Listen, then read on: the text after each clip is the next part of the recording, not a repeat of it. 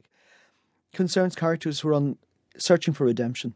Mm-hmm. Um, James Lee Burke, who I think is the greatest living crime writer, if you look at read the Robicheaux books, that entire sequence is about Robicheaux searching for some form of redemption, and I think it's it's a very powerful word. And for me, because I come from a Catholic background, that word redemption comes freighted with a lot of spiritual baggage, and so there is a metaphysical element to the Parker novels, which isn't necessarily typical of mystery fiction, which has always distrusted the supernatural, has always distrusted the meta. Certainly in the last hundred years, mm. has distrusted that element of mystery writing. It's very rationalist in outlook. It doesn't like the mixing of genres. And yet readers are often, are often much more adventurous. Readers are prepared to countenance all kinds of things, as long as it's, as it's okay. Mm. You know, a badly written hybrid is just a badly written hybrid, but something that tries to fuse two apparently dissimilar genres to create a new form, people will go along with that. But crime and horror are, are sort of good bedfellows, aren't they? Well, if you look at the Silence of the Lambs, for example, Silence of the Lambs is as much a horror novel as a crime novel. If you take horror to mean uh, for me, horror is always about suffering. Um, John Donne, a quote I use in, in every thing, John Donne once said that the concavities of my body are like another hell for their capacity. Mm. The idea that we're capable of immense psychological suffering, emotional suffering, and physical suffering. For me, that's horror writing. Uh, but you can have a horror story that has no supernatural elements in it. And similarly, you can have a supernatural story that has no horror elements mm. in it. Hmm. They're slightly different.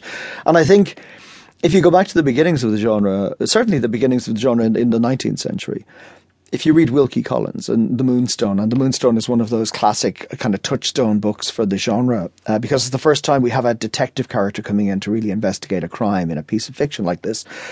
That's a book suffused with a fear of the supernatural. You know, the hmm. moons, it, the people, were, is, are the deaths being caused by a curse or is it something else? Mm. Um, if you look at Conan Doyle, I mean, here's the man who created Sherlock Holmes, a paragon of logic and deduction. Yet Conan Doyle spent his evenings going to seances. You know, mm. he wanted to find a real spiritualist or a real medium because he felt that if he did, he would be able to talk to his dead wife and he had lost his son in the First World War and he wanted to talk to him and he believed in the Cottingley fairies. Mm. So there's a tension right at the beginning, I think, between that very rationalist outlook and something much stranger because the truth is people don't behave rationally people will do all kinds of odd things. They will harm themselves. They will harm those around them. They, if the world behaved logically and rationally, we wouldn't have a lot of the problems that we have. Mm. And also, the more we discover about the nature of the universe itself, the odder it seems. You know, now we know that two very small particles or one very small particle can be in two places at the same time. Mm. You know, so all those things your mum told you, you can't be in two places at the same time, was a lie. The more we find out that the universe is stranger it seems. So for me, that rational approach, that logical approach, isn't sufficient to explain people in the world. What's the allure for readers reading about such macabre things? Crime fiction's so popular, horror more and more popular every day. Why do you think people want to read these horrible scenarios and um, kind of imagine the worst case scenario, is it? Or? I think sometimes it's about exploring the things that, that frighten us. Sometimes there's a kind of pleasure in that thrill that you get from the little adrenaline rush you get from reading something that makes your heart pound. I mean, that's fascinating as well. But I think for crime fiction, um, it's often the fact that I don't have no interest in realist fiction. And I don't think most of us wanted to read realist fiction. We get reality every day. We get it in the newspapers. Um, in realist crime fiction, you know, 80% of the time someone would get away with the crime and the pay thing would be a thousand pages long and would not have a satisfactory ending. I think mystery fiction often gives us endings we don't get in real life.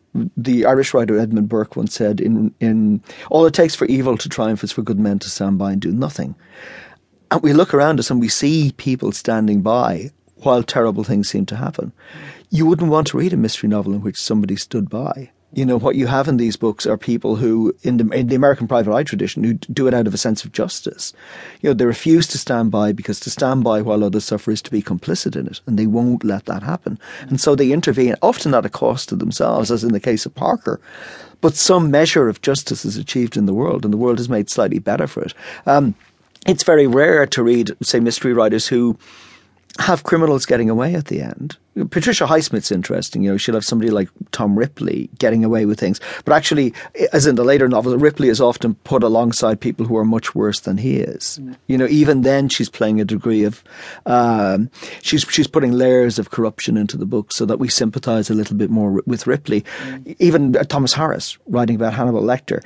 You know, if you read Red Dragon, Lecter's a real, he's an appalling monster in that. By the, by the time you get to Hannibal, the people around him are much worse than he is, and, and, Lecter becomes a kind of event.